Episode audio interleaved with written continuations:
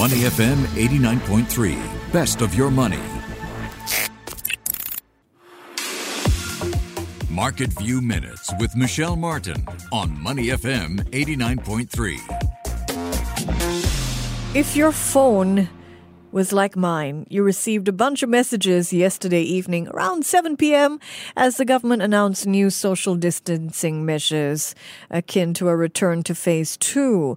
Gyms are closed. Companies are required to ensure at least half of their employees work remotely. Families can welcome fewer guests into their homes. So, what does all of this mean for the Singapore economy and Singapore stocks? Well, the answer to that question really depends in part on how long these new measures last. The government says the tightening will extend through the end of this month, and that as long as they don't last much longer than that, economists and business associations say they shouldn't derail Singapore's economic recovery. However, with fewer workers in the CBD and consumers potentially more hesitant to go out, the entertainment and retail sectors could take a hit. So, what does this all mean for stocks? Well, RHB analyst Vijay Natarajan told the Business Times that investors are likely to rotate out of retail REITs and into industrial REITs. Office and hospitality REITs are likely to see drops in their businesses as well, which in turn could trigger selling. RHB is not the only investment house to issue a cautionary note about real estate investment trusts. DBS expects REITs to take a hit as well.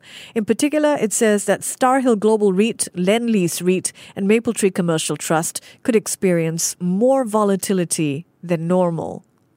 DBS notes that they shouldn't fall as much as they did a year ago.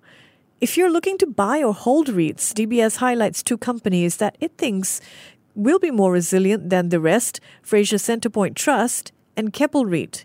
DBS says Fraser Centrepoint Trust could benefit from remote work as more people frequent malls on weekdays, and it thinks Keppel REIT will benefit from recent acquisitions. So there you have it. Overall, analysts think the new restrictions should not derail Singapore's recovery. Some sectors will take a hit in the short term, but if you have a longer term outlook, it might be a good chance to look for bargains. And that is your Market View Minute. I'm Michelle Martin. To listen to more great interviews, download our podcasts at moneyfm893.sg or download our audio app. That's A W E D I O. Available on Google Play or the App Store.